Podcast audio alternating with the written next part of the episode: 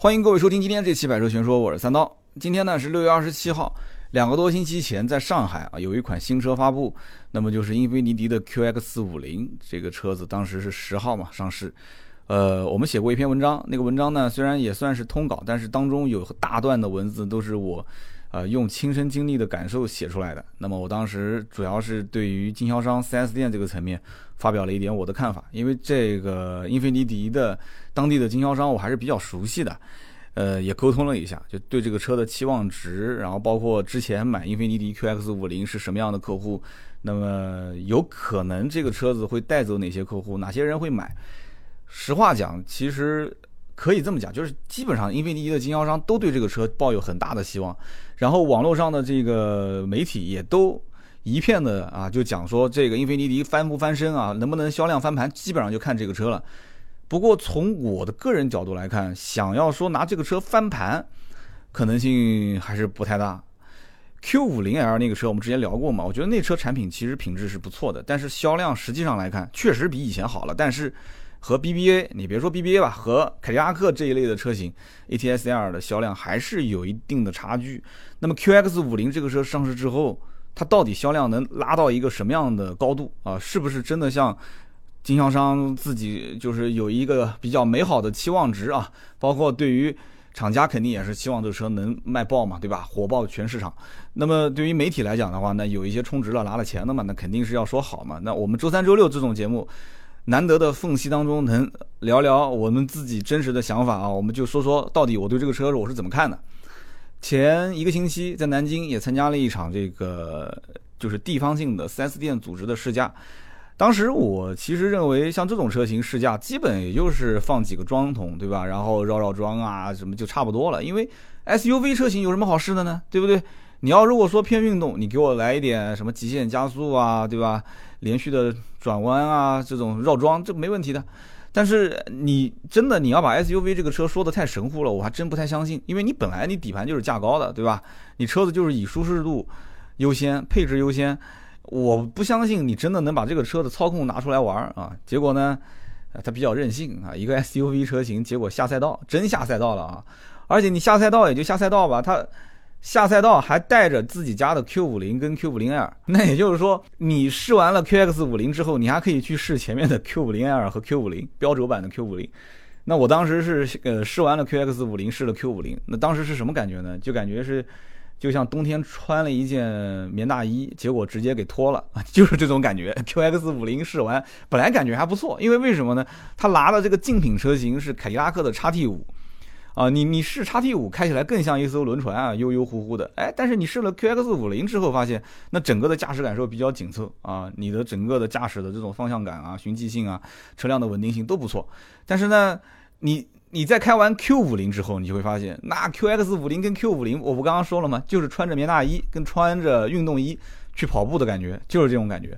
所以这完全就不是同一种驾驶感受，所以我不知道为什么这么任性啊，就又下赛道，还拿自己家的这个，呃，三厢的这个标轴版，竟然出来跟自己家的 QX 五零去在赛道里面让媒体和呃这个普通的消费者换着开。那换着开的话，我觉得这不是反而体现出 SUV 的弱点了吗？SUV 真正的优势不是在这个地方啊，你稍微做一些这种对吧，就是交叉轴啊，或者是做一些这种。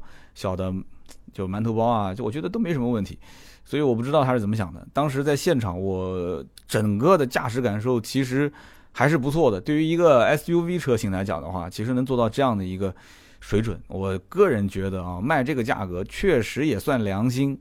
但是节目的后期，我还是要用现实来跟大家去讲解一下啊。就算这个产品脱胎换骨，从平台到发动机，再到整个车的一些科技配置。都可以讲是绝对是按照良心价格来定了，但是关键是整个市场生不逢时。现在的整个市场里面，沃尔沃的 x C 六零、凯迪拉克的 x T 五，这就不说了啊。这个其实真的是真的是脱了裤衩子卖了啊。那么奥迪的 Q 五零 L 马上上市了，对吧？应该是七月二号吧，很快马上就上市了。然后后面紧跟着 G R C 新款啊，再加上现在的 x 三的国产，这个我们一个一个说吧，因为这里面涉及到的点比较多。我个人反正就是一句话，我觉得英菲尼迪如果说要是押宝押 QX 五零这款车，说要打翻身仗啊，让整个销量翻番，让整个英菲尼迪的品牌的知名度啊、名气说能提升两三三四个台阶，那我可能得泼一点点冷水了。就是我觉得有一点点悬，产品肯定是个好产品，但关键问题是。这个里面有很多的点，我觉得可以拿出来说一说。从历史啊到现在，在我们展望未来啊，展望未来啊，就是明古见今之未来嘛，对吧？我今节目里面经常说，为什么我喜欢看一些就是历史的一些小说啊什么的，因为它发生的故事，其实几百年之后很有可能就发生在我们身上。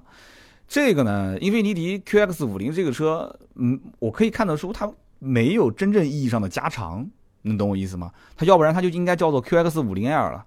就工程师比较任性啊，这个当时发布会现场也有主持人是这么讲的，说哎呀，我们这个比某一些自称是工程师文化的品牌啊，那我们要比他强很多了啊。这个我不知道他调侃的是哪个品牌啊，工程师文化是哪个品牌？但是呢，就从它这个发动机这件事情上来讲，我觉得确实这个牛皮也不是吹的，这发动机确实黑科技很多。但是网上这个网友呢，嘴是比较毒的啊，网友是这么说的。说，哎呀，说这个发动机这么多的黑科技，这么多的逆天的设计，那将来要是坏了，这修起来可成本很高啊，对不对？而且这个车以后保养维修啊，就保养的成本会不会很贵啊？啊，因为你现在这个四年十万公里，你这个还送不送我啊？这大家都懂的啊。所以呢，这个网友的嘴巴真的是挺毒的，就是人家刚刚上市一款车，底下哗啦全是这种评论。就人家要如果不给你高科技黑科技吧，下面的评论就是，哎呀，这个什么配置不行了，这个不行了，技术老了，用一个老平台忽悠我们啊。结果呢，给了你新科技了，又说，哎呀，这个将来要是坏了怎么办啊？这怎么修啊？反正 怎么说都有理哎。就是英菲尼迪，其实在我来看，一句话就能总结，什么话呢？就它其实走的是。偏运动，它这个偏运动还不是说外形设计偏运动，它是真的是从不管是底盘还是发动机还是变速箱的整体调教方面，它就是偏运动的。但是呢，它又希望能把时尚感，也就是那种不管是外形设计还是内饰的设计的，或者是颜色的搭配、材质的运用，它又希望把这个时尚感能带动给你。因为你要知道，这车其实它的发展的整个的逻辑，它的发展的历史轨迹跟雷克萨斯非常像，刚开始也是去打美国市场。啊，也是小范围的去去做，然后后来他们做了一个什么叫品牌增值计划，开始慢慢的在中国啊，然后俄罗斯啊这些地方去推自己的品牌。其实可以这么讲，英菲尼迪我没记错，应该是在二零一二年前后，一二年是在香港好像设了一个总部吧，我记得。它其实，在一二年之前，英菲尼迪的产品你可以看得出来，它根本就没有对中国市场。去做国产化，也不不能讲说是车辆的国产，就是说它没有对中国市场做定制啊，你可以说是特供。奥迪、宝马、奔驰这些你就不用说了嘛，对吧？那几年加长之后，那车特别好卖。但英菲尼迪就是我是全球品牌，我是全球车型，那我就全球联动啊，这个车不加长就不加长，这个车这个配置就这个配置，哎，就一根筋。就明明明看到中国市场已经被奥迪、宝马、奔驰赚的那是我的乖，那吃相那是满嘴流油都是，但是不行，那他就是啊，我我就我就按照我这风格来，我就按照我这个方式做啊，我我就运动怎么啦？我就三点五怎么啦？甚至我还四点五，哎，我四点五 V 八，对不对？那肯定有人买啊，有情怀的人啊，懂操控的人啊，那是胡扯，有多少有情怀的人啊？有多少懂操控的人？你真正到了三点五到四点五这个排量这个价位啊，那很多人直接上宝马、奔驰，直接带涡轮，对吧？直接上 M 系了。所以很多人啊，真的他其实心里面打骨子里，你你问他，你说英菲尼迪车怎么样？人都竖大拇指啊，说不错，好。然后说买吗？不买。那就很奇怪了，好不好？好，买吗？不买。那说白了，为什么好？你都说好，那买不买呢？就是因为，对吧？你这车开出去能带妹子吗？对不对？而且你这开出去。我可能是懂车，但是有多少人看到了我，他也能懂我呢？对不对？这是最关键的。你开个宝马的 M 系出去，哎，别别人可能一看，哎，这哎呦哎呦，开个宝马 M 系嘛，哎，低调，哎，这个车不错，好，开个奔驰的 AMG，哎哟，怪，开个 AMG 嘛，哎，不错，懂车。哎，你开一个英菲尼迪当年那个 G 三七出去，那旁边很多人看你一眼啊，你开个英菲尼迪啊，就没下文了，没下文了。哦，开个英菲尼迪啊。然后你还得跟他解释，我这不是普通的英菲尼迪，我是 G 三七啊，哎，你跟他啊 G 三七啊，呃啊英菲尼迪大排量是吧？就不懂了。你要跟他再讲操控各方面，他不知道，所以这个里面就就需要再做很多的文章。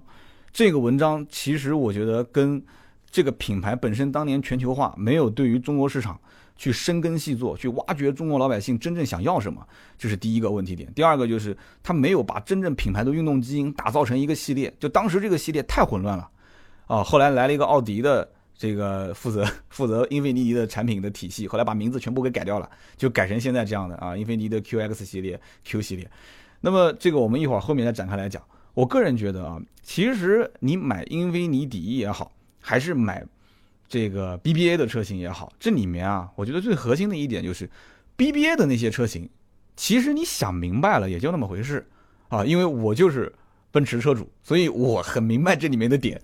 就关键很多人他想不明白，你知道吗？他想不明白。就比方说，我当年就是这样子的，就为了一点点的虚荣心啊，对不对？为了一点点、一丢丢的虚荣心。就被蒙蔽了我的双眼啊！买了一辆奔驰 C 回来，结果呢，大家看看我的微博就知道了啊！这个车很不省心，基本上我索赔了一二三四，大概五六个地方了吧，嘿 嘿啊！那么当然，这个车子呢，唯一给我带来的也就是那一点点啊虚荣心的满足感。但是这个话呢，也不能这么说。这个车从外形、从内饰各种设计感上来讲，我也是比较认可的啊！在当时的这个能力范围之内，我觉得预算它我也是能接受的。那么反过来讲，现在我们来看。啊，英菲尼迪的车，我觉得你看英菲尼迪的车有个最大的问题点在于什么？就是你一定不要看标，啊，一定不要看标。这个问题其实很容易解决，就是说你要把视线放在它的配置上，放在它的做工上，放在它的这些核心的卖点上，比方说发动机，对吧？放在它的真实的驾驶体验上，千万不要看标。一看标，我跟你说，那就一切都黄了。不要看标，你就盯着，你就盯着它的这些我刚刚讲的核心卖点上去看。你看久了，看时间长了之后，你会发现，哎，你你就想掏腰包买单了啊！你就非常想掏腰包买单。所以有很多人不是讲嘛，说看像英菲尼迪啊、雷克萨斯啊这种车，看时间久了之后，就好像看其他车就没兴趣了。不知道为什么，其实是为什么呢？就是因为你关注的点已经开始偏离了啊！就像我，我是盯着那个标看，我看久了，我觉得，哎，这个奔驰，我，哎呀，它可以满足我可能。我我缺少的东西啊，我缺少什么？我希望用它来弥补，对不对我缺少安全感，我缺少这种这种啊虚荣心上的满足感，那它能弥补我这种啊安全感跟虚荣心上的满足感啊。但是英菲尼迪这个标，它能满足我这个吗？它可能满足不了。但是你要如果说从配置、从做工、从发动机，就这一代的这个英菲尼迪 QS 五零，对吧？不是一直在说自己的发动机多好多好吗？后后面我们展开来讲，好吧？所以在这种这真实的驾驶体验上，如果你的关注度在这个地方，好了，这个时候你再回过头来去看，哎呀，奥迪老的 EA 八八八发动机，哎呀，奔驰 M 二七四发动机，哎呀，宝马的这个三系，这不行不行，对吧？你就是操控好一点，内饰那么差，所以你不管怎么看，你都能找到缺点。那这个就很明显了。如果你的关注点偏了，你把别人的缺点放大，这个时候你再看那个奔驰的标、宝马的标、奥迪的标，你就会发现。哎呦，有什么好的呢？不就是个标吗？对不对？我自己知道自己值几斤几两，我想要什么东西，那不就可以了吗？所以，我就回头想想，当年我买这个本田 CRV 的时候，那我最后为什么不爱它了呢？啊，是宝宝不可爱了吗？那为什么不爱它了呢？抛弃它了呢？其实原因很简单，就一句话：玩久了，玩腻了啊！我要的感觉它不能给我了，所以我选择了放手。哎呀，这个说的。怎么说的？这种感觉出来了，他其实就是这样子的嘛。玩久了，玩腻了，就是他没有那种感觉了嘛，对吧？所以我选择放手。我要的东西他给不了我了，是不是？我要的那种虚荣心，一个老款的 CRV 它能给得了吗？给不了，对吧？我要的那种时尚 fashion，对不对？我要脱离低级趣味 啊哈。呃，这个不是，我不是说开 CRV 的是低级趣味啊，我是说当年我开个 CRV，然后我想换车的时候，我要一个运动时尚的车型，我当时看它，我就觉得，哎呀，我得脱离它啊，我 我大概是这么个意思。所以呢，当时怎么去选呢？奔驰 C，我的心理状态，其实在以前的节目里面我也说过。今天我们在谈到英菲尼迪这款车的时候，在谈 QX 五零，说具体车型的时候，我觉得前面我们先把。整个的一个消费者大概的一种我分析的心理状态，我们先摊开来说啊，大家可以在节目下方留言说说你的感受。我在上海的发布会现场，我当时第一眼看到这辆车上台的时候，我第一感觉是什么？我想坏了，我心里面这么想，我想坏了。为什么会这种感觉呢？就是网上有照片，但是网上的照片是平面的啊，它不是立体的。我在现场一看到这个 QX 五零上台，我第一反应想坏了。这个车怎么看上去像一个跨界车？什么意思呢？跨界车，我觉得最典型的就是马自达的那个 CX 杠四，就是说你看它不像是一个标标准准的 SUV 的那种造型，因为 SUV 的造型的话，你从它的底盘的这一条线往上看，整个车子就像一个方盒子，相对来讲是比较宽大敦实的。就中国人对于一辆 SUV 的基本的审美，因为我卖车卖那么多年，我知道这些老百姓对于哪些车子他是感兴趣的，对于哪些车他是不感兴趣的。这种东西呢，有的时候你不好用词语用。语言把它形容出来，但是我能感知得出，就是老百姓，哎，他到了某一款车子面前，他突然能多看两眼，他开始关注它，了解它，有兴趣。其实对于一个 SUV 车型，我个人觉得就是中国老百姓理解敦实，对吧？宽大舒适，就是这种感觉。但是这个车一上台，我就感觉就有点扁平化，有点扁平，有点修长。所以我刚好前面不说。但它没有像马自达 CX 杠四的那么夸张啊，那 CX 杠四一个紧凑级 SUV，当然品牌的定位也不一样。就是我经常会在路上把一辆马自达的 CX 杠四当成是一辆两厢的昂克赛拉，这个大家也不要笑话我说不专业什么的，就是突然之间一念之差，就是一看这车，哎，这是一个两厢的马自达嘛，然后一开过去再看一下侧面，哦，这不是昂克赛拉 CX 杠四，所以有的时候就会有这种感觉，因为它本身就是跨界，它就是介于一辆轿车一个。这个两厢的小跑和一辆啊抬高了之后紧凑级的 SUV，它的定位就是跨在这两界之间。所以我当时一看这个 QX 五零是这样一个造型，就是也是偏运动的，也是有点收腰的那种感觉，我就觉得，哎呀，这个能不能符合现在的老百姓消费者的这种审美？我就很担心，捏了一把汗啊。但是你看它实际的长宽高。轴距它并不小，而且你看它后排的实际空间也不小，所以呢，这个 QX 五零我觉得外形方面没有太讨巧，就它实际的空间并不算小，但是你从外形上来看，它可能要营造时尚运动的造型，所以给人感觉有点跨界车的感觉，这这个真的吃亏，这不是什么太好的一个啊消息啊，不是好消息。那么这件事情我们其实可以往前推，看一看英菲尼迪之前的一些车型，大家其实就很清楚了。在国内呢，早年在路上最常见的英菲尼迪车型，应该就是一款 SUV，叫做 FX 三五。我相信很多人知道这个车。这个车最明显的一个特征是什么呢？就是车头长长的、扁扁的，对吧？然后轮毂大大的，然后屁股小小的。哎，那为什么是这样的一个造型呢？很特别啊，因为你想当时的这种中大型 SUV 又是豪华品牌，那基本上像 Q7 啊，对不对？像什么宝马的 X5 啊。呃，包括像什么奔驰的那个时候应该叫 ML 对吧？ML 系列那都是宽宽大大的，对吧？我们讲就是敦实敦实的那种感觉。这个车感觉就是那种，哎呀，就是那种就没屁股啊，没有屁股，然后给人感觉那个肌肉啊各方面就是中间鼓两边收，车头又长长的那种感觉。哎呀，就当时我觉得也挺有个性的，我只能说是有个性。你要真让我花钱买，我可能还是摇摇头。但是呢。当时你要问我最想去试驾什么车，我其实最想试的就是这个车。为什么呢？因为我遇到的客户当中，有的时候偶尔也有从英菲尼迪试完这个车过来看我们家的 Q7，那时候在卖奥迪啊，他们都会对这个车什么评价呢？哎呀，说开你们家这个奥迪 Q7 没有劲。我说都这都这个排量了还没有劲啊三点零 T 还没劲啊。哎呀，不行不行，我跟你说，我之前到那个大明路去试英菲尼迪那个车。哇，它开起来就跟火箭一样，油门一踩，蹭蹭蹭的往前窜。然后我说，那那为什么你还过来看 Q7 呢？他说，哎呀，那车太快了，我怕不安全。我我跟你讲，当时这是原话啊。当时如果英菲尼迪的销售听到这句话，我估计他要吐血。为什么呢？因为后来我认识了不少英菲尼迪的销售，就是英菲尼迪的销售员经常会带客户去在路上狂飙啊，找那个没有探头的地方啊。当然这个我不提倡啊。然后一路狂飙之后，告诉他说。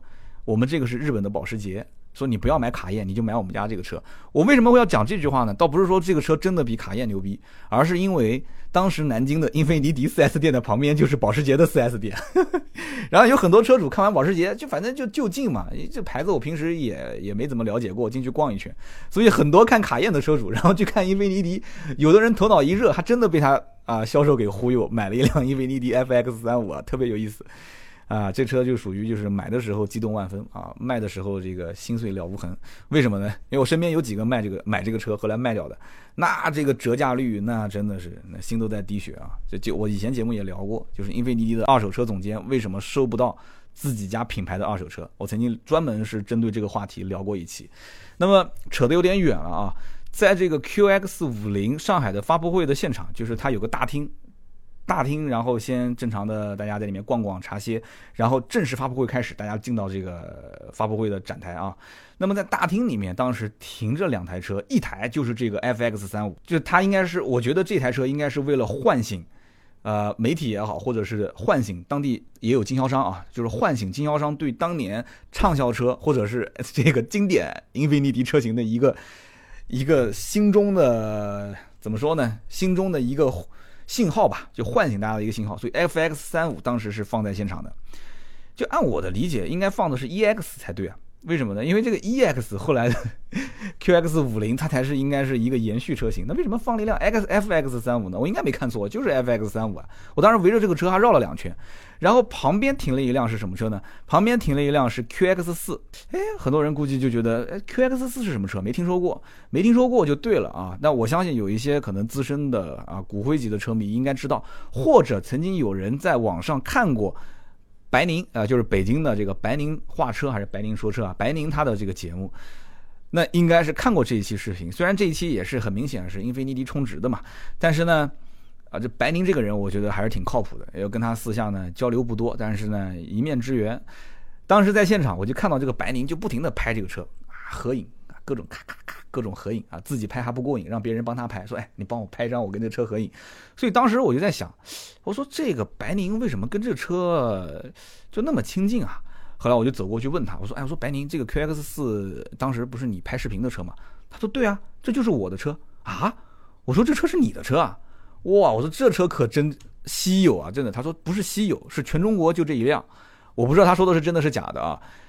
这个车子是白宁自己的车，是他的工作车。他的意思就是这车是平时我用来拍摄、跟拍、拍视频用的。为什么呢？因为它的后备箱可以开打开一半，这样的话那个摄影师在后面不就比较安全嘛，对吧？他就只要把镜头从上面那一半伸出去就可以了。那么这个车子是当时某大使馆的一辆车。是通过大使馆的这个配额进口到中国，中国没有的卖这个车，啊，然后呢，到了中国之后呢，反正也到了年岁了。后来白宁呢，通过一些关系，把这个车拿到了是辽宁还是什么地方，上了一个反正东北某个小城市的牌照，因为北京上不了牌，然后呢，现在就在北京放着，对吧？就开始翻新。当时那一期节目就是讲这个车是怎么翻新的。QX 这个车也是很有说法的，这是英菲尼迪的。第一款 SUV 车型，所以这个车型可以讲说，呃，放在现场真的那个，我不知道这个白宁是什么感觉啊？自己的车子结果被英菲尼迪借过来，哇，在 QX 五零发布会现场做展示啊，这个可以的啊，六六六。所以因此，我觉得现场放了一个 QX 四，放一个 FX 三五，这两台车其实它是有一定的含义在里面的。我可能解读的不一定对啊，这只是我一家之言。那么。E X 没有出现，E X 系列其实当时定位比 F X 系列要稍微低一些，它是一个中型 S U V，但是卖的其实一直都不好。呃，总结下来就是外形设计比较老气，没什么风格。然后呢，内饰也是就是浓浓的日产风格。买英菲尼迪的车主肯定是不希望自己的车长得或者是内饰很像日产的内饰，但是这个车就是很像日产。你看它那个排挡杆，你再看它的中控，反正所有的地方你看都有点像日产的车。所以 E X 二五。两点五 V 六发动机又是个大排量，买这种车的人多多少少还是希望油耗更省一些。没有人会去研究说这个 V 六发动机好不好，是不是真正开下来油耗会很省？没有，很多人就一听是二点五就放弃了。所以因此，英菲尼迪哪怕就是到这一代的新款 QX 五零的之前的老款，就到了这个点上，也就是二零一八年，它其实卖的还是之前的停售的这个啊两点五 V 六发动机加七 AT 变速箱。外形内饰都很老，然后发动机、变速箱这个都什么年代了，还两点五加七 AT，所以因此这一次的 QX 五零的新款二点零 T 啊，虽然配了一个 CVT，很多人也在吐槽，后面我会大概解释一下，聊一聊我的一些看法。我觉得这个二点零 T 最起码更新换代，包括后面把所有自己家里面的这些两点五全部给它替换掉，我觉得这是一个很关键的点。很关键的点是可以当做是英菲尼迪在现在目前中国市场的一次小小的转折。这个转折不一定能让它的销量说逆转啊，连上两三个台阶。但是最起码后面如果配合上好的营销方式，再把自家的这些性能车这些玩法，就类似于像宝马的普通版本跟 M 系，奔驰的普通版跟 AMG，其实英菲尼迪我觉得是最有资格玩这个东西的真的，它比雷克萨斯还有资格玩这个，因为它的普通的民用车版本和性能车版本分的还是很清楚的。但是具体该怎么玩，这个很关键。你不能说性能车版本全部都是用大排量自吸，然后普通版本用 2.0T，你不能这么玩。现在大排量的税你知道的，那多贵啊！对不对？再加上现在又是积分制，那你这么玩就玩死了。但是你要不这么玩的话，你的在涡轮增压发动机这个基础上，能不能再调教出更加性能的？然后发动机、变速箱、你的外形、你的底盘，很多黑科技，你把它打包在一起，你去做，你就拉着，不就像凯迪拉克一样吗？拉着宝马的 M 系死磕嘛，对不对？拉着奔驰的 AMG 死磕，各种对标嘛，各种线下的试驾。对吧？零杠四啊，或者是直接下赛道飙嘛，怕什么呢？怼就是了，怼输了你也不怕呀，反正目前就知名知名度就这样，对吧？销量也就这样，怼赢了那就赚啊，对不对？不就这个概念吗？怼输了我不怕，我不丢人啊，怼赢了我就赚，就逮到他撕啊，这个很关键啊，我觉得真的非常关键，就我觉得真的还是有点。这个放不开，应该放开一点啊。然后呢，我们说说就是前面我提到中国市场水土水土不服的这件事情。其实你要如果讲加长，你说英菲尼迪没有加长，你冤枉他了，真冤枉了。我要问英菲尼迪是从哪款车开始加长的？那很多人想，哪款车加长啊？那不就是 Q 五零 L 吗？国产之后的 Q 五零 L 吗？不对，真不对，六年前。就已经加长过了。哎，讲不对啊，六年前什么车加长？六年前，英菲尼迪其实他们自己家有个中大型车轿车 M 二五、M 三五，当时都是加了一个 L，M 二五 L、M 三五 L，但是不行啊，它加长有什么用呢？你当时如果把 SUV 车型加长，那说不定这个车销量就起来了。因为一二年往后走，这个你知道的，一二年我当时一零年前后是奥迪 Q 五上市，那个其实 Q 五的这个轴距已经是。老百姓能认可的了。如果当时英菲尼迪跟进一下，把自家的这个 SUV 车型拉长到跟 BBA 的车型的轴距、长宽高差不多，其实应该那个时候销量是可以增长的。结果他偏要把自己家的三厢轿车啊，中大型轿车给拉长，M25 跟 M35，大家可以自己在网上搜一下这两款车，其实就一款车了。你可以搜一下这个 M 系，你会发现它的后排其实空间真的是不小，加长之后的后排空间还是不错的。但关键问题是。中国的中大型豪华车市场，奥迪 A 六、宝马五系和奔驰 E，谁能吃得进去啊？没人能干翻他们啊，根本干不翻，不可能的事情，兄弟们，想都不要想啊！所以真的，我不知道英菲尼迪怎么想的，为什么不加长自家的 SUV，偏要去加一个自己家的这个中大型的轿车呢？而且你加长就加长，这个车还是一个进口版本啊，进口版本还带电吸门，还带 BOSS 五点一声道音响，还带主动降噪。这些东西你说怼上去之后又是个进口车，卖的能便宜吗？对不对？奥迪 A 六其实真正卖的好的也就是入门版本那几款，所以真的是叫做水土不服，没有了解到真正中国的这一帮土豪，或者说中国的这一帮刚刚进入中产阶级的这帮人，他们到底想要什么？其实就是要撑个门面，在撑门面的基础上，能尽量少花银子就少花银子，啊。所以后来我不讲了吗？我说英菲尼迪到了一二年总部搬香港，一三年，应该就是一三年前后吧。当时是换了一个是从奥迪过来的，当时奥迪美国总部的一个总裁，后来当这个啊日产公司的高级副总裁，后来就把这个里面的所有的车系重新捋了一遍，就不要用以前乱七八糟的什么 G 啊 M 啊这些名字，全部换掉啊，什么 M 系列、G 系列、QX、FX、EX 系列全部换掉，你轿车就用 Q 系列，SUV 就用 QX 系列。其实为什么要用 Q 打头？有一个说法，说当时英菲尼迪就是为了纪念他们家的英菲尼迪第一款车，就是叫 Q 四五，Q 四五的型号不是以 Q 打头吗？所以就以它来纪念啊，来命名。那么现在英菲尼迪全部用 Q 打头，Q 就是轿车，QX 就是 SUV。那么好，前面聊那么多啊，分析来分析去，很多人其实都觉得烦了，因为你说了半天最核心的点你始终不讲，对吧？我就想听听你对它这个发动机、变速箱这些是怎么看的。我个人觉得，网络上的这么多的汽车媒体，其实对于这款发动机解释的已经非常非常清楚了。大家只要稍微看一看图文也好，视频也好，都能看得见。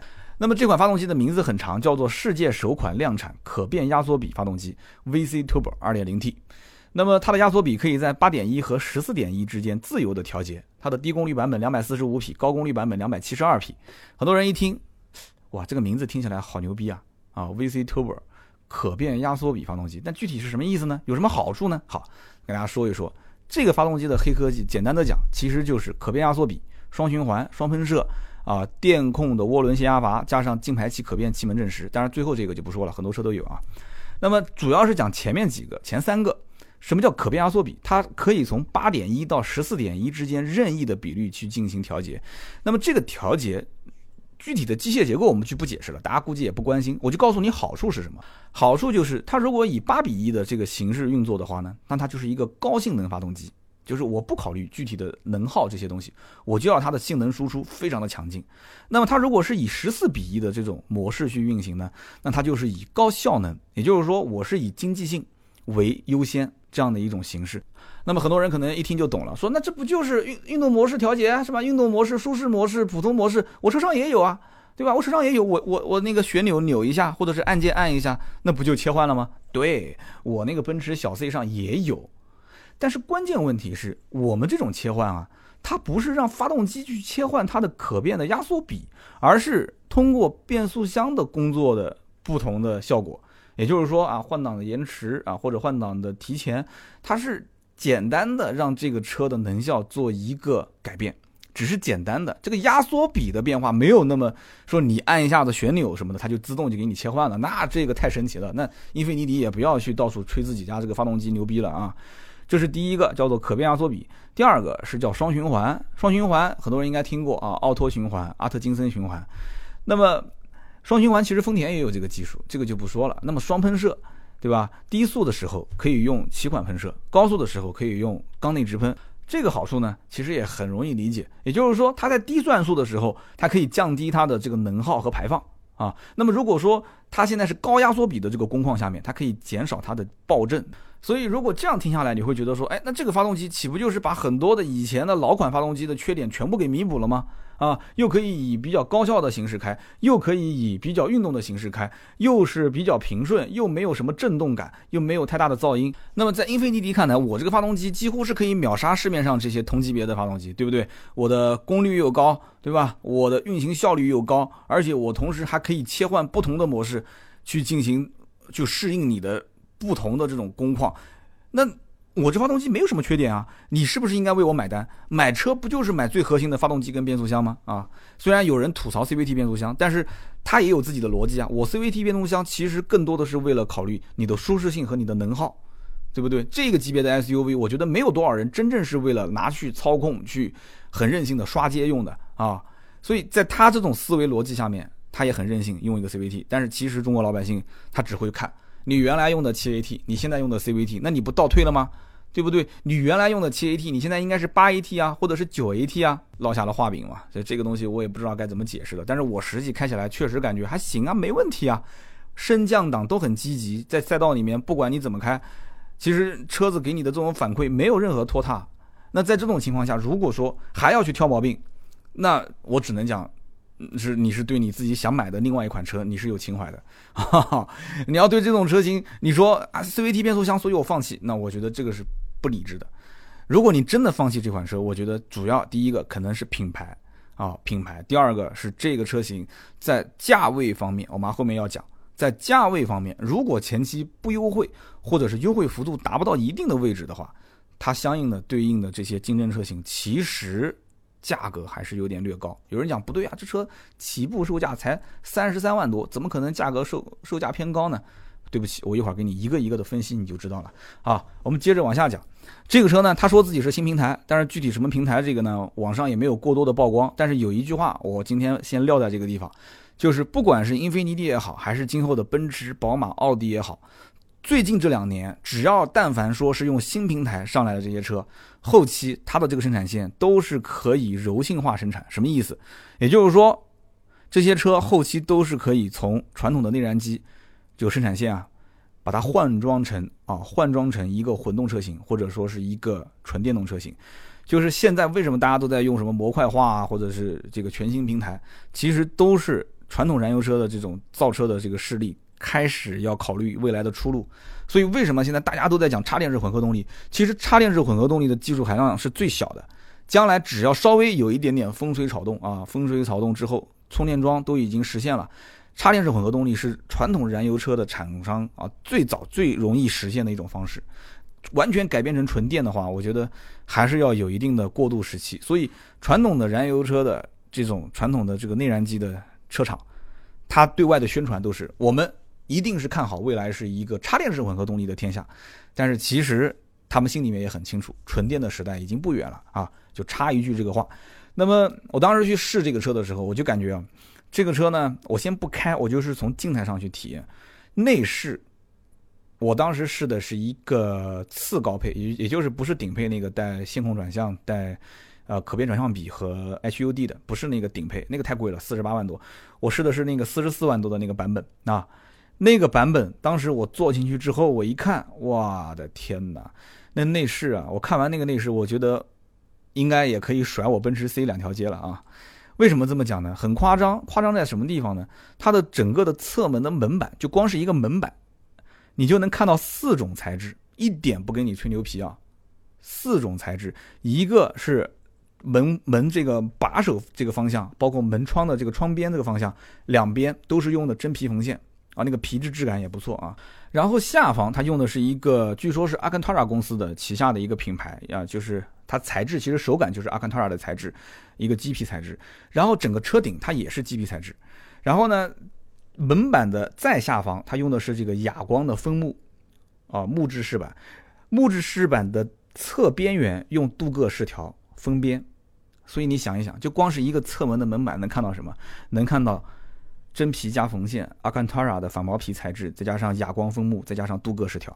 很夸张，很夸张。你想，一般的正常的一辆豪华车，你直接你就用一个一个门板嘛，你就用一个这个真皮加缝线加一个这个木纹饰条不就行了嘛？对不对？哪有那么复杂？没有那么复杂。然后这个车当时官方就是所有的宣传图里面还带了一个叫圣托里尼套装，圣托里尼的这个内饰套装大概要选装加一万多块钱，好像只有次顶配跟顶配可以选，就蓝色、白色、棕色搭配。我相信，如果有英菲尼迪死忠粉不差钱，一定会选这个，啊，但前提是死忠粉丝不差钱的啊，他会选。就你坐在这个车子里面，你会感觉到，就是说，豪华品牌其实要的是什么？就这种感觉啊，就这种感觉。但是这种感觉你在叉三里面你是其实找不到的。Q 五呢稍微差一点，奔驰是有这种感觉的。所以你要按照就纯粹按照内饰的豪华程度去比的话。我这个不吹不黑啊，要让我现在去评分的话，就从内饰我的个人喜爱程度，我现在可以把 QX 五零放在第一位。我说的就是纯内饰啊，QX 五零放第一位，然后就是奔驰的 GRC 我可以放在第二位，然后呢，剩下的像奥迪的 Q 五，我觉得和这个凯迪拉克的 x T 五，然后包括沃尔沃的 x C 六零这个差不多一个档次，然后最后是排一个宝马的 x 三，我觉得 x 三的内饰真的。宝马要好好的想一想，就不能再任性了。你总是以操控啊、底盘啊各方面，以这个来吸引消费者，但是这个内饰真的，我身边已经有很多买叉三的车主开始吐槽这个事情了。但是没办法，他们觉得 BBA 的车 Q 五老款新款还没上，但我现在要买，然后又不太喜欢奔驰，对于宝马品牌有情怀啊，主要还是一些男生啊，最后让家里面人掏钱啊，说要买宝马的叉三，但买回来之后对内饰都是一顿吐槽。所以不管怎么讲。就从内饰这方面，我个人觉得 QX 五零这件事情做的还是相对比较到位的。好，那么接下来我们说说竞品。那既然已经说到竞品了，奥迪 Q 五 L 加长八十八毫米，马上七月份上市啊！而且 Q 五 L 全系是四驱，唯一被吐槽的无非就是几个：第一个，原来的这个全时四驱现在变成适时四驱了，对吧？托森差速锁这个没了。然后呢，以前的这个八速的变速箱现在变成了双离合变速箱。但是不管怎么变，我当时问我原来的领导，我说这个马上 Q 五 L 上市，好卖还是不好卖啊？我说现在网上好像有一些不太好的声音。哎，他说我知道，哎，就无非说这个变速箱嘛，对吧？就无非说这个全时四驱变适时四驱嘛，对不对？这些都不关键，关键是什么？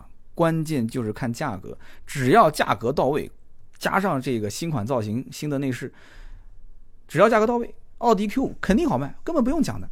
结果呢？现在的这个官方的预售价出来了，起步是三十九点五万，起售的三十九点五万，其实就跟之前的啊以前老款的三十九点六四万比起来，差不多啊，差不多，大概也就差了一千来块钱。但是对不起，这是预售价，同志们，你有没有发现啊？现在都喜欢这么玩，先发个预售价，然后一上市，你要如果不少个一万多块钱，你根本都不好意思说。少一万多块钱是什么概念？少一万块钱，这个车就是三十八点五。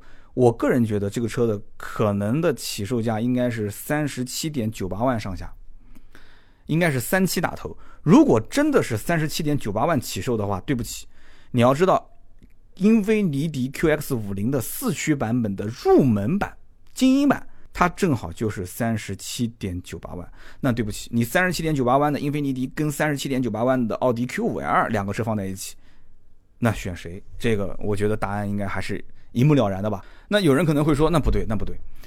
你刚刚前面也说了很多，对吧？英菲尼迪 QX 五零的发动机技术是一个黑科技，而且整个的底盘调教，然后整个的操控，整个的内饰都不错，对不对？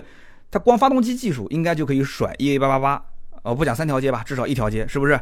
那么其他的内饰啊这些，那都是加分项啊，你为什么还要说一目了然呢？你其实言外之意不就是说奥迪的 Q 五会卖得更好吗？好，那我就告诉你为什么，奥迪 Q 五 L 加长之后轴距达到两米九。英菲尼迪 Q 五零 L 轴距是比它少了差不多十公分，而且这些你其实从后排是很明显能体现出来的。而且新款的奥迪 Q 五和老款的奥迪 Q 五之间差别不很大，因为新款叫 Q 五 L，我就简称成 Q 五了啊，大家也不要较真。就是很明显，你买一个新款的奥迪 Q 五 L 的话，外形内饰，你开到大马路上，隔壁老王一看，他知道你买的是新款。很多人买这种车，其实无非不就是这种心态嘛？我买个新车开回来，是不是就像？这次上市的 CHR 跟这个奕泽，前期都不让价，那车定价定那么高还不让价，甚至有些地方还要加装潢，凭什么？对不对？但是你只要问凭什么，说明你就不是这个车型的针对的前期的第一批用户啊！第一批用户不会说凭什么，他只会说我喜欢，我愿意啊！所以因此这件事情，我觉得啊，奥迪 Q 五跟 QX 五零之间怎么选，我们就不要再去争论了。这个其实道理非常明显。还是品牌，英菲尼迪有很长的路要走，哎，不着急，慢慢来啊。再加上很多人其实会以为，原来的老版本的奥迪 Q 五卖三十九点六四万，进取型。那么现在它预售三十九点五，哪怕我不讲说二十三十七点九八吧，它就它就真正最后定价是定到三十八万三十八万三千八，三十八万两千八，在很多人的眼里，这个车也是官降了。它即使连真皮座椅都没有，还是个织物座椅，但是很多人还是会认为这个车就是官降了，他觉得讨到便宜了，哎，而且奥迪不可能不让价吧？奥迪过一段时间肯定要让嘛。好，那我们就再说说你说 BBA 的车型，BBA 车型像叉三，我前面也说了嘛，我刚刚讲很多客户买回去，他就是冲着宝马品牌去的，他没办法，他肯定要买，对吧？二五 i 觉得哎动力会不会不够用啊？然后想买三零 i，三零 i 嘛又觉得贵，买回来又又吐槽内饰，这就是一个最真实的现象。但是你拿 QX 五零的四驱版本的入门，就刚刚我说的精英版，去和叉三的入门去进行对比的话，就叉三的二五 i 低配，两个车价格差不多，一个三十七点九八万，就是 QX 五零的入门。叉三的这个入门是三十九点九八万，差两万块钱，这只是官方价啊。叉三现在其实也没什么优惠。那么你光是这样子对比的话，你对比的结果是什么呢？就是 QX 五零跟叉三之间的配置没什么差别。叉三有的 QX 五零没有，QX 五零有的叉三没有。虽然你说啊，叉三的二点零 T 的这个发动机动力没有 QX 五零好，很多人不谈这个东西的。看到宝马的品牌，然后试驾完再想一想自己将来的车辆保值率啊，然后自己到底喜欢宝马还是喜欢英菲尼迪？这个答案其实很明显了，就是品牌的吸引力哪个更大，大家其实都很知道。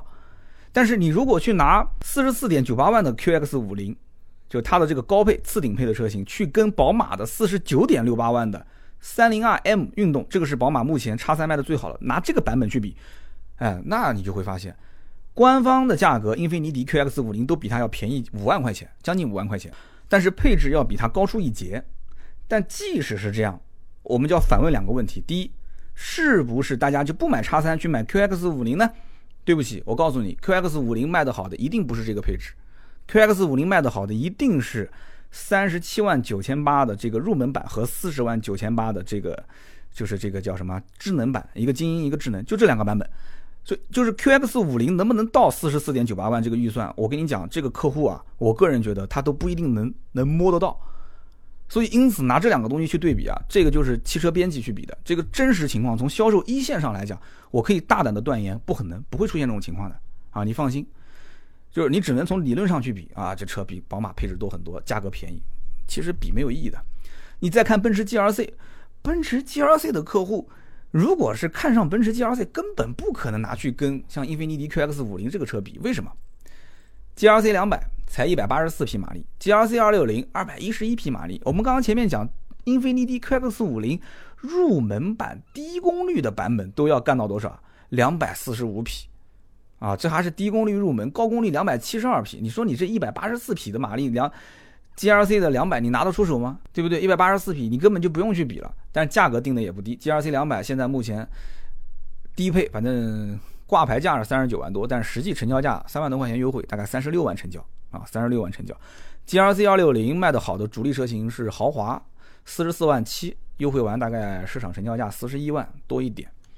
所以你看，三十六万多买一个奔驰 G R C 的一百八十四匹的入门版，四十一万买一个 G R C 二六零的豪华，配置各方面也都到位了啊。四十一成交价，三十六入门版，对于一个奔驰的车主，花四十万左右的预算买个这个车，你觉得他会去考虑？说买一个说买发动机送车的 QX 五零吗？不会的，四十万里面至少十万是买标啊，就这么简单，对吧？你们经常不是也吐槽我吗？啊，说我就冲着标去的，对我就冲着标去的。我觉得啊，真的 BBA 啊，我也只是说说，我真没把 BBA 这三款车拿过来说，真当成是 QX 五零的竞争车型。但是真的要看的应该是什么？真的要看的应该是凯迪拉克的 XT 五跟沃尔沃的 XC 六零。我为什么要讲这个话？因为。凯迪拉克的 XT 五，它的二五 T，也就是它的低功率版本的豪华，三十八万九千九，这个车终端优惠七万多块钱，也就是说入手的价格三十一万，啊，夸不夸张啊？入手价三十一万啊！然后 XT 五的二八 T，也就是二点零 T 高功率的四驱豪华，打完折裸车价格应该是三十四万，基本上差不多，上下一点点，三十四万，动力配置各方面都不算差，对吧？一个四驱版本的英菲尼迪 QX 五零，现在入门的价格是三十七点八八万，啊，凯迪拉克 XT 五二八 T 四驱版打完折三十四。所以你想一想，网友有的时候讲的呢，可能有点夸张，说啊这车上市直接让五万，但是虽然听起来好像不太好听，但是你看看现实的市场环境你就知道了，啊，XT 五二八 T 四驱豪华打完折三十四，所以因此你说一个英菲尼迪 QX 五零四驱三十七万八千八能让多少钱？你自己算。啊，能让多少钱？然后再看沃尔沃的 x C 六零，x C 六零才上市多久啊？半年多的时间，啊，卖的好的 T 五智逸版三十九万九千九，有人了解过这个车行情吗？三十九万九千九，现在打完折的价格基本上也就是在三十三万上下一点啊，很多地方三十二万五、三十二万八，一个 x C 六零的 T 五啊，智逸版，所以因此真的，我觉得 QX 五零生不逢时，这个车子早两年上市该多好啊！早两年上市真的。真的不要不要烦了啊！Q 五还是老款，对吧？叉 C 六零还没上，完了之后这个叉三还没国产，我的天哪，真的美滋滋啊！真的早个一两年上市，那卖的真的是美滋滋。它为什么就偏要这个时候上市呢？哎，我真的是不能急了啊！然后呢，我们就再看看英菲尼迪自己家的 QX 五零的配置里面怎么选啊？两驱版本，我跟 4S 店的销售也核实过了，我自己的判断也是这样，就是两驱版本基本上不会有什么人买的。为什么这么讲？三十三万多，对吧？三十五万多，便宜吗？便宜。那确实入门版三十三、三十五确实看上去很便宜。但是你要知道，四驱版本比两驱版本首先多个四驱，其次多了高功率的发动机，再其次还多了一堆的配置。三十五万多和三十七万九千八就差两万块钱。你说你买一个三十五万多的版本，多两万块钱，多一个四驱，多一个高功率发动机。再多一堆的配置，你是买两驱还是买四驱？所以说四驱版本一定是目前 QX 五零的客户的首选。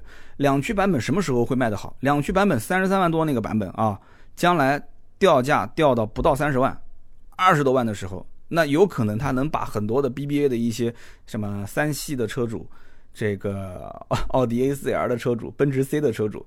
哎，他一想，那我买这个车，那我不如直接去买个 QX 五零了，对吧？QX 五零好歹还是个 SUV，又那么便宜啊！如果三十三万多打完折才二十八万多啊，啊，或者是更低的话，哇，那真的美滋滋啊！啊，你你可能办好才三十万多一点，买个 SUV 回来，哎，发动机也不错。那虽然配置稍微的略微的低了一点，大家自己去看就知道了，低到什么程度啊？但是后期自己装呗，对不对？所以因此到目前来看。在没有一定的优惠支撑的情况下，两驱版本的两款车看都不要看，一定是四驱三十七万九千八跟四十万九千八这两款卖得好。四十万九千八的智能版主要是多了一些不能改动的配置，也就是说你后期无法加装。你比方说并线辅助、主动刹车、自适应巡航，你这都改不了，对吧？电动方向盘、方向盘加热、方向盘记忆、座椅记忆、后视镜记忆，这个日本品牌比较喜欢做记忆啊，它可能这个可能记性不太好，或者说是家里面两口子之间的这个身高差距比较大，所以呢，他就什么东西都要记忆一下，方向盘要记忆一下，座椅记忆一下，后视镜要记忆一下，然后呢，再加上感应后备箱、BOSS 音响啊，其实很多人买英菲尼迪是比较喜欢它的这个 BOSS 音响啊，至臻 BOSS 音响，所以因此这一套配置跟三十七万九千八比起来，差三万块钱，还是有人愿意买单的。还是有人愿意买单，而且你拿这个配置去跟叉 C 六零跟叉 T 五相应的配置进行去对比，其实它还是有优势的，就在这个方面还是有优势的。不过还是那句话，老百姓知道你配置高，但是关键问题是兜里面的银子有限，所以呢，决定最终销量的价格是非常非常关键的因素，你得至少跟它拉低到在一条起跑线上，大差不差啊。那我们再往上看，四十万九千八智能型往上。那就是四十四点九八万的豪华，我刚刚跟宝马叉三的这个对比，我刚刚也说了，我说不会有多少人真的买这个配置。四十四万九千八的豪华多出来二十寸的大轮毂、远程启动发动机、车道偏离、前排通风座椅、车联网、自适应头灯、车内氛围灯，这些东西有很吸引人的吗？从我的自身角度来看，我觉得有限，很有限。这些东西让我多掏四万块钱，我觉得意义不大。所以这个版本 pass，如果这个版本 pass 的话，那再往上四十八点九八万这个旗舰版，那也直接 pass 了，对吧？线控转向、HUD 抬头显示、可变转向比，就这三样东西贵四万块钱，而且整个的价格已经快到五十万了。你就算是奥迪 Q 五叉三这种车，你让一个客户预算将近五十万去买，这也是很难的啊，这也是很难的。所以因此，我觉得不用多说了，其实这个车主要卖的就是三七九八的精英版跟。四零九八的智能版这两个配置，将来如果说优惠幅度非常大的话，有可能能带动两驱的最入门的版本啊。那么英菲尼迪 QX 五零呢，我今天就聊那么多啊，一口气也聊了快一个小时了。这里面我有觉得它值得称赞的地方，也有觉得它比较任性，可能对后期的销量会有影响的地方。但是整体上来看呢，这个产品确实是一个脱胎换骨的产品，而且就算是放在现在的市场上，它也是很有竞争力的一个产品。就是问题在于消费者是不是真的看重它的机械性能，这是一个最关键的因素。如果还是以标，还是以长宽高，还是以空间啊，还是以价格，以这种东西来去评判好与坏，那对不起，目前阶段英菲尼迪 QX 五零，据我了解没什么优惠啊。那这个销量前期想要说井喷式的爆发，我觉得难度还是比较大的。那么好，以上呢就是关于英菲尼迪我的一些小小的看法，也希望跟大家进行交流。大家可以在节目下方留言评论。那么每一期节目的留言评论当中呢，我会抽三位，在下一期节目当中进行回复。那么只要是在节目当中被抽中回复的听友呢，都会赠送价值一百六十八元的芥末绿品牌的燃油添加剂一瓶啊。那么我们看一看上期节目我们聊的话题有哪些听友的留言是被选中的呢？上期节目呢，我们聊的是宝马 mini，我们也看到很多的好朋友留言啊，有关于聊宝马 mini 的一些看法，也有关于小车文化的一些看法。那么其中有一条留言叫做超咪 G R N T A M A K O N G 啊，这个单词我不太会读啊，他是这么说，他说。中国的小车文化不是没有，是大部分的城市人啊受限于只有一台车，也许是因为牌照，也许是因为车位。总之呢，在只有一台车的情况下，绝大多数人是选择理性的，要大而全。所以呢，大势所趋就是这样。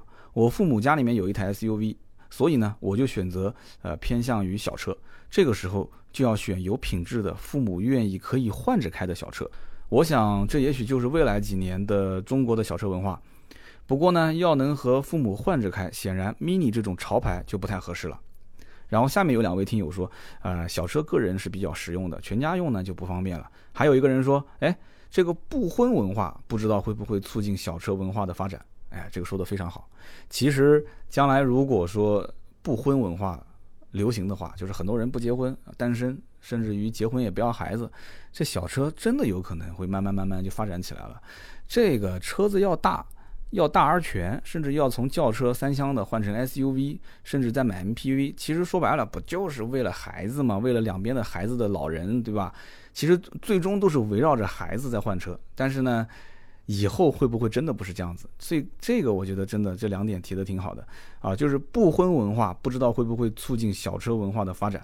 所以我觉得今天也不要选三个话题了，我觉得这一个叫做东子杠 ZAK，他说的我觉得就比较好，叫不婚文化有可能会促进小车文化的发展。那么以后中国老龄化了，所以那是不是以后老年代步车的车 也会卖的比较好，对吧？老爷子也不能跑远，那就在家门口有个老年代步车开开也挺好的。所以这个东子杠 ZAK 今天也送一份礼品给你啊。所以大家要记住啊，你就是跟别人的回复，如果你跟得好，我们也是会送礼品的。好，那么接下来我们再看，就是一位叫做豆荚杠 X 零，他是这么说的：他说，关于现在股市行情差，楼市行情差，但是没人买 mini 这个问题，我要发表一点我的愚见。现在呢，整体经济环境差，人们对于未来的经济的预期也会变低，很多人变得不敢消费了，买车也会变得更加务实。像 mini 这样的玩具自然就不受人欢迎。然后后来我就回复了，我说：“对，你这一句叫做对未来经济预期比较低这一句话，我觉得是点醒了，真的是点醒了我。这个担心未来的经济泡沫随时破灭，这个就是一个很大的原因。就大家对于未来，因为现在房价特别高，然后很多的一些物价指数都特别高，很多人对于未来经济可能真的是有一种恐慌。所以因此，就算手里有点闲钱，大家也是要想办法让它增值，让它。”跑赢现在的这种贬值率，对吧？所以因此现在很多人不太敢去买这种消遣品。我觉得这一句留言真的留得很好，你这不是愚见啊，你这是点醒我们的这个是高见，非常感谢你。那么以上三位就是今天我们所抽取的留言，感谢大家的留言，每一期节目都看到了有很多很多的一些留言回复。